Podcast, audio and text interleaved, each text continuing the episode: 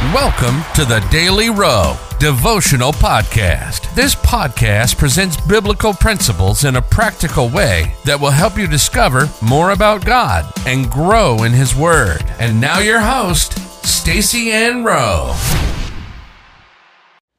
Welcome, friends, to another daily devotional. Today's topic is living a life of victory over sin. The Bible verse comes to us from Psalms 32, reading verses 5 and 8. I acknowledge my sin unto thee, and mine iniquity have I not hid. I said, I will confess my transgressions unto the Lord, and thou forgavest the iniquity of my sin. I will instruct thee, and teach thee in the way which thou shalt go. I will guide thee with mine eye.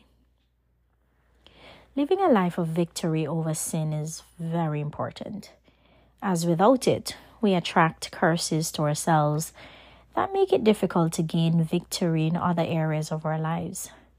Psalms 32 teaches us two principles that we must adopt to possess victory over sin. The first is to acknowledge and confess our sins. David said in Psalms 32, verse 5, I acknowledge my sin unto thee mine iniquity have I not hid. I said, I will confess my transgressions unto the Lord.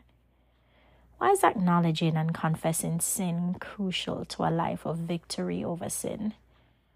One reason is that without recognizing that we have gone wrong, our natural inclination will be to repeat the offense.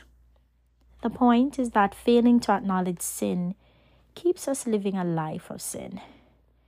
In addition, it is by confessing our sin that we obtain forgiveness of sin. After stating that he confessed his transgressions to the Lord in verse 5, he noted that God forgave his iniquity. The second principle to live a life of victory over sin is to depend on the guidance of the Holy Spirit. Consistent with that, God said in Psalms 32, verse 8, I will guide thee with mine eye being led by the Spirit is important to maintaining victory over sin because there will be times in our lives that we are unaware of the will of God in a particular instant.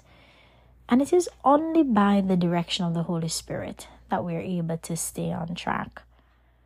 The two ways in which God said that He would guide us in Psalms 32, verse 8, are by giving us instructions and teaching us His laws.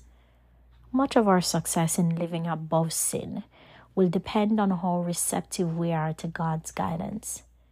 It is with that mind why God charges us in Psalms 32, verse 9 to be not as the horse or as the mule, which have no understanding, whose mouth must be held in with bit and bridle.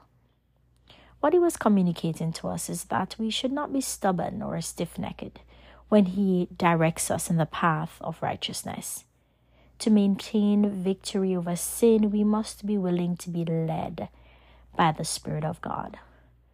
Life application Live a life of victory over sin by acknowledging, confessing, and depending on His Spirit to lead us into all truth.